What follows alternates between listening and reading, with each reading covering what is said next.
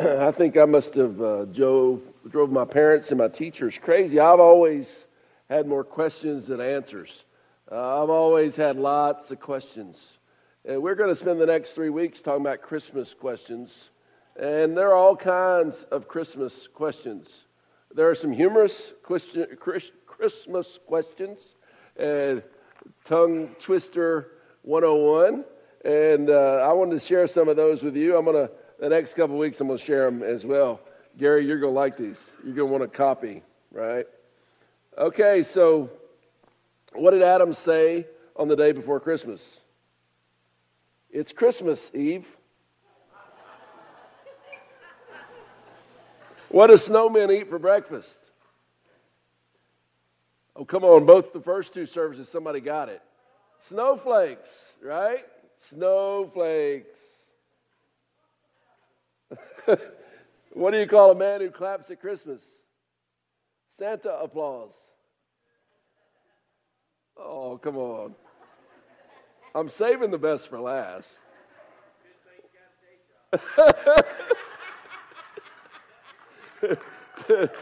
oh, I'm going to preach about 30 minutes longer for you. What goes red, white, red, white, red, white? Santa Claus rolling down a hill. But that's not the last one. This you're going to like that. Y'all get your pen out. You want to write this down. Why is Christmas just like a day at the office? You do all the work, and the fat guy in the suit gets all the credit. this guy sounds like this church, doesn't it? Hey, I'm not that fat. Humorous questions. There'll be more to come. There are also irritating questions I have. Uh, particularly this Christmas, I am irritated. I am irritated because there's a movie out, coming out called Krampus which is a Christmas horror movie. Why? Listen, I want y'all to all do me a favor. Don't go see that. Don't give the movie makers any incentive to make another one. And then our purpose, there are more serious questions. You see, I, I think that our culture has influenced the church more than how it should be the church influencing the culture. I, I think that we can very easily lose sight of the reason that we celebrate the Christmas holiday. Lots of people who don't believe in Jesus celebrate Christmas and thereby obscuring the meaning. Even those of us who would call ourselves evangelical Christians, friends, we're being uh, tempted to water down our faith, to water down the essentials that the Bible teaches us that we need to believe. Back, it's been 13 years ago, or 12, 12 years ago now, George Barna did a survey of evangelical Christians. And these were their responses. Now, this is 12 years ago. I, I think the changes have probably, uh, they, they probably changed these answers and not for the better. 26% believe all religions are basically equal. That's talking about evangelical Christians. 50% believe that good works will get you to heaven.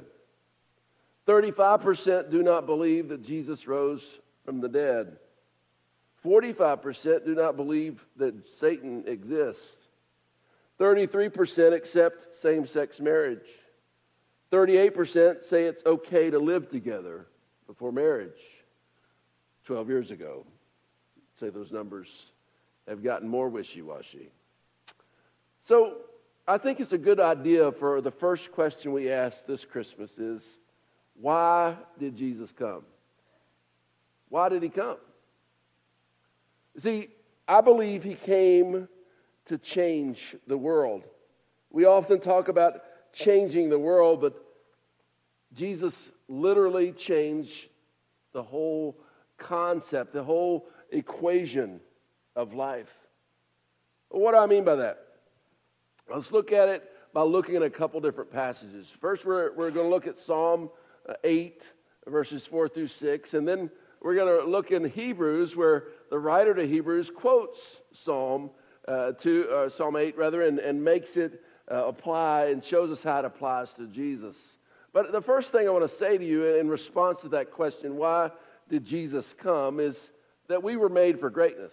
I'm talking about we humans, men and women, we were made for greatness. Psalm 8 says, What is mankind that you're mindful of them? Human beings that you care for them. It's written by David, addressed to God. In other words, why is it that you care about people? Why is it that you want to be in relationship with them? You want to be close to them. You made them a little lower than the angels and crowned them with glory and honor. Is that not greatness? Just a little lower. In the book of Genesis, it says we were created in God's image. We were made like God, not as much as God, but uh, God of, gives us intelligence. He gives us compassion. He gives us sensitivity. All attributes I think that God has that, that He gives to us. You made them rulers over the works of your hands. You put everything under their feet. So on this world, God gave us dominion. In this world, uh, God enabled mankind uh, to be in charge of managing uh, the creation, whether it is the, the oceans and the land, uh, whether it's the animals and the fish and the birds. God, because He believed in us, because He created us in His image, because we were made for greatness, God gave us all of that responsibility and privilege. But what happens? In making us in His image, God also gave us free will. That is, He gave us the capacity to make our own decisions, to choose what we want to do. And the sad fact is this that we, because of our flesh nature, we choose often to not do what God wants us to do or to do what God doesn't want us to do. You see, God made us for greatness, but we make a mess of things. The second reason that Jesus had to come, we make a mess out of things. Maybe you, like I, wonder sometimes as you look back at your life, why in the world did I choose to do that? Or oftentimes, our bad consequences, the bad things in our life have come over a series of repeated choices to not do what God wants us to do or to do what God wants us to do. We're all alike in this. No matter where you were born, no matter what gender you are, no matter what socioeconomic class you are, we are all alike in this. Romans 3:23 says for all have sinned and fall short of the glory of God. In the garden of Eden, Adam and Eve were like Psalm 8. They're a little lower than the angels. They're walking around in this paradise. They have no concept of, of nakedness, even. They have no concept of of not walking with God. But then they use that free will to choose to taste of the fruit of the tree. And mankind fell. A scene that's repeated over and over in our lives, for all have sinned and fall short of the glory of God. We're destined and made for greatness, but we fall short. We make a mess out of things. Romans 5:12 says, "Therefore just as sin entered the world through one man, and death through sin, and in this way death came to all people because all sinned, the consequences of sin are far-reaching. The consequence of sin, the wages of sin is death. Now, you've heard me say before, I will say again through the years, death comes in many ways.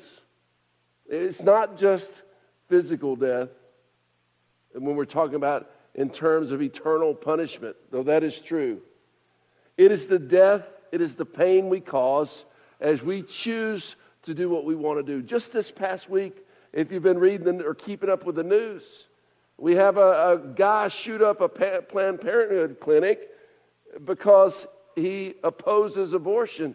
That's not the way to do it. That is sin to take life.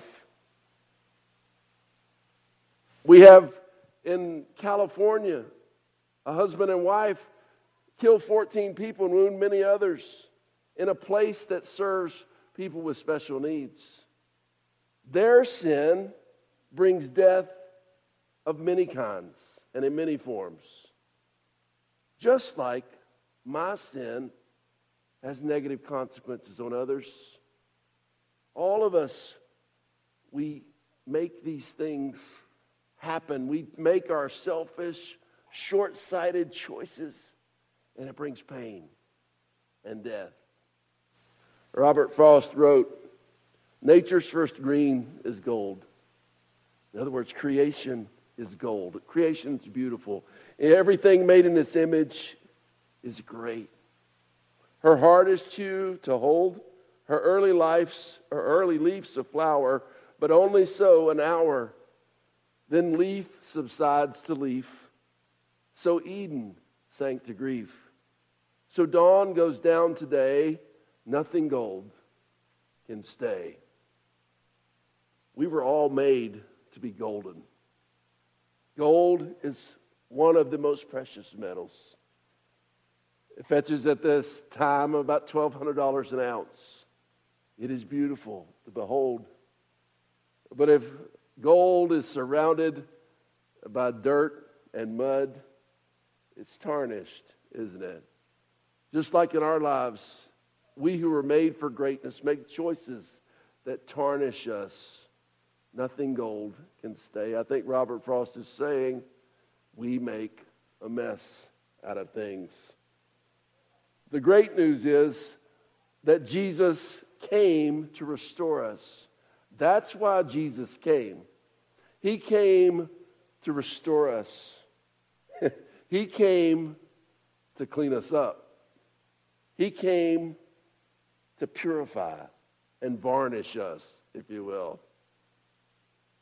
Three ways I think I would, I would say that. Three facts about him coming that I want to share with you. First, the Bible tells us that he had to become like us. He had to become like us for this to happen. For this to, to be effective, he had to lay aside his deity for a time. I, I like to imagine his conversation with the Father. You know, Father says, It's time, Jesus, time, son, for you to, to go down and be one of them. It's time for you to, to I mean, they have no other hope. They've proven, uh, I mean, they've taken my prophets and rejected them. They've taken my, my law and, and trampled over it. They, I tell them not to go after false gods, and they do it anyway. Uh, there's no other plan. There's no plan B. Jesus, you got to go down there and be like them. I'd be like, no way. But because Jesus loved you and me, he said, yeah, I'll go. And the Bible says it's encouraging to me. The Bible says he became like us in every way. In Hebrews chapter 4, verses 14 through 16, it says, Therefore, since we have a great high priest who has ascended into heaven, Jesus, the Son of God, let us hold firmly to the faith we profess. For we do not have a high priest who is unable to empathize with our weaknesses, but we have one who has been tempted in every way, just as we are, yet he did not sin. Jesus laid aside his deity for the 33 years he was on earth, beginning with his birth in the manger. Why? To become like us, to identify with us, to show us that God knows what it's like to be tempted. And yet, Jesus, because he was the Son of God, did not sin. Now, I don't believe this side of heaven you'll ever be able to become perfect, to always resist the temptation to sin. But I do believe uh, that with Jesus' help, with supernatural help, I think we can become much more effective at resisting temptation. Jesus became like us. He became like us. That's why he came. He tasted death for us. It's what it says there in this passage is the writer to Hebrews takes all of this and makes sense of it. It reads like this, and I'm sorry, Becky, I got out of order. Can you go back to the Hebrews passage? But there is a place where someone has testified, What is mankind that you are mindful of them? A son of man, that you care for him. You made them a little lower than the angels. You crowned them in glory and honor and put everything under their feet. In putting everything under them, God left nothing that is not subject to them. We've all read that before. Yet at present, we do not see everything subject to them. That's the interpretation of the writer of Hebrews. And then he applies Psalm 8 to Jesus. But we do see Jesus, who was made lower than the angels for a little while, now crowned with glory and honor because he suffered death, so that by the grace of God he might test, taste death for everyone.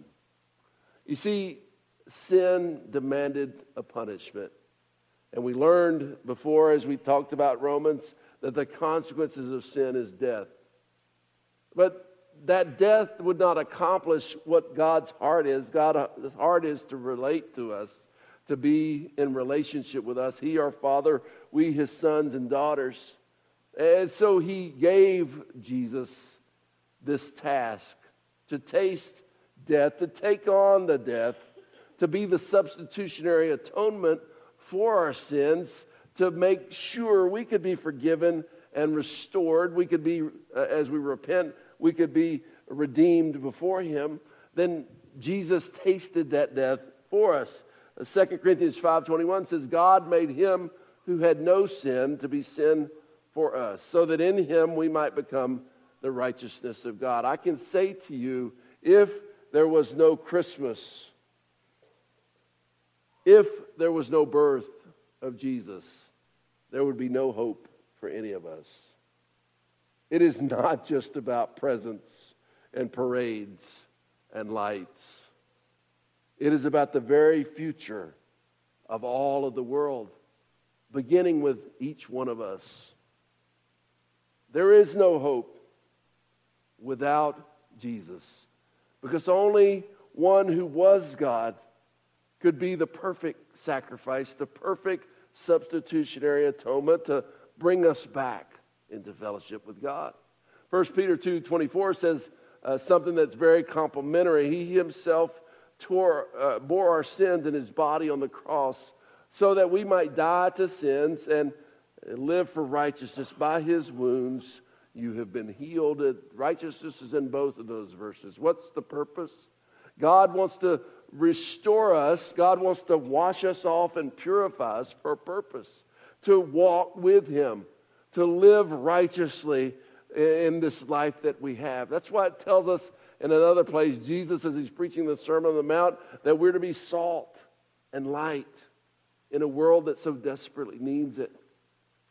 The world goes about and, and celebrates Christmas without knowing the meaning and the message. It's so up to us to embrace that ourselves and then to share that in the way that we live, in the way that we speak. Jesus wanted to rescue us. He came finally to make us great again. He came to make us part of the mission. He came to give us purpose. That not only are we to embrace salvation and forgiveness ourselves, but, but we're to, to live out those values in a community. We're to build the kingdom of God. Romans 8 is kind of a hard passage to understand, particularly verses 18 through 21, but I, I think it, it says what I'm, what I'm trying to bring to you here.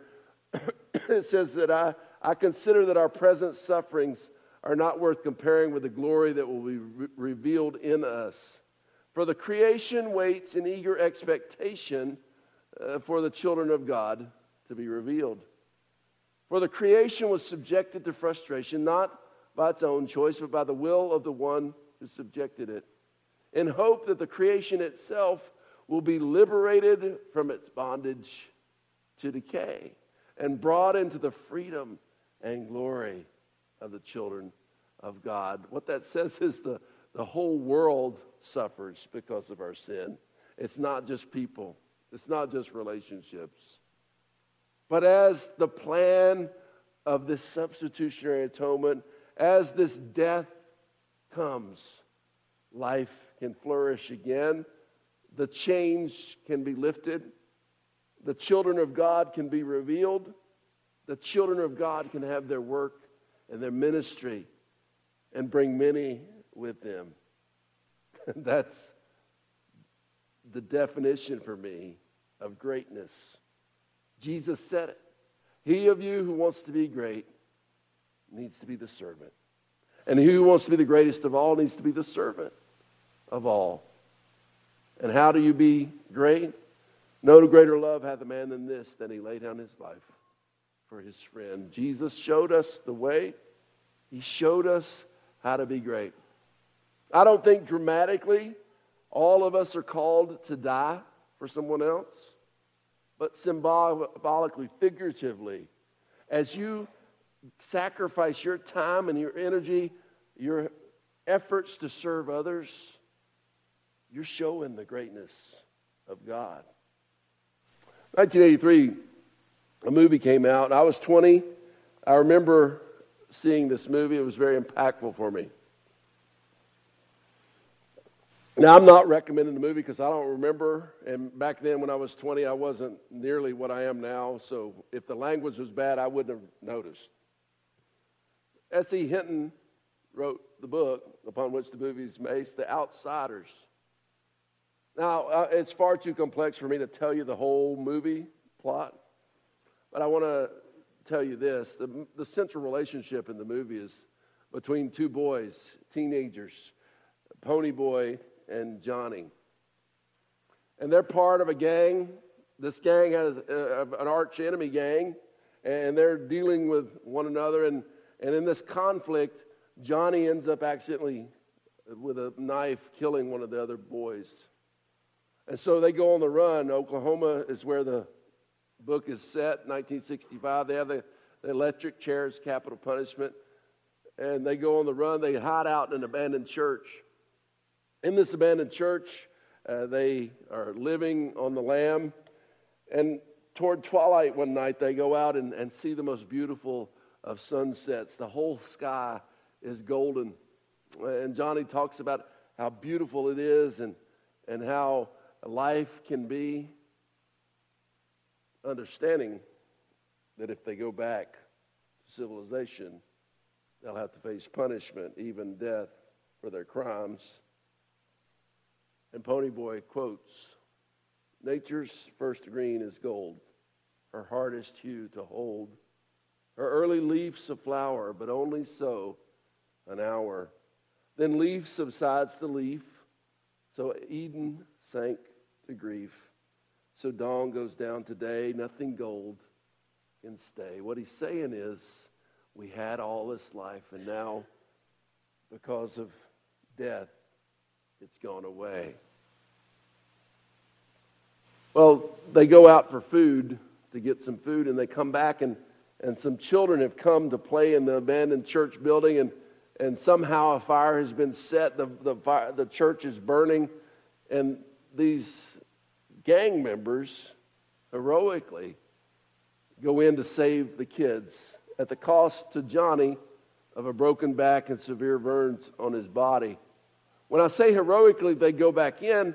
Eh, they know if they go in and help these children, then it's very likely they'll have to face the consequences for their crimes. Yet they go in anyway. Probably the climax of the movie is a conversation Ponyboy and Johnny have in the hospital room as Johnny is about to die. And Johnny tells Pony to stay gold. After Johnny passes away, they find in a book that they'd both been reading, Gone with the Wind, Ponyboy finds a letter from Johnny.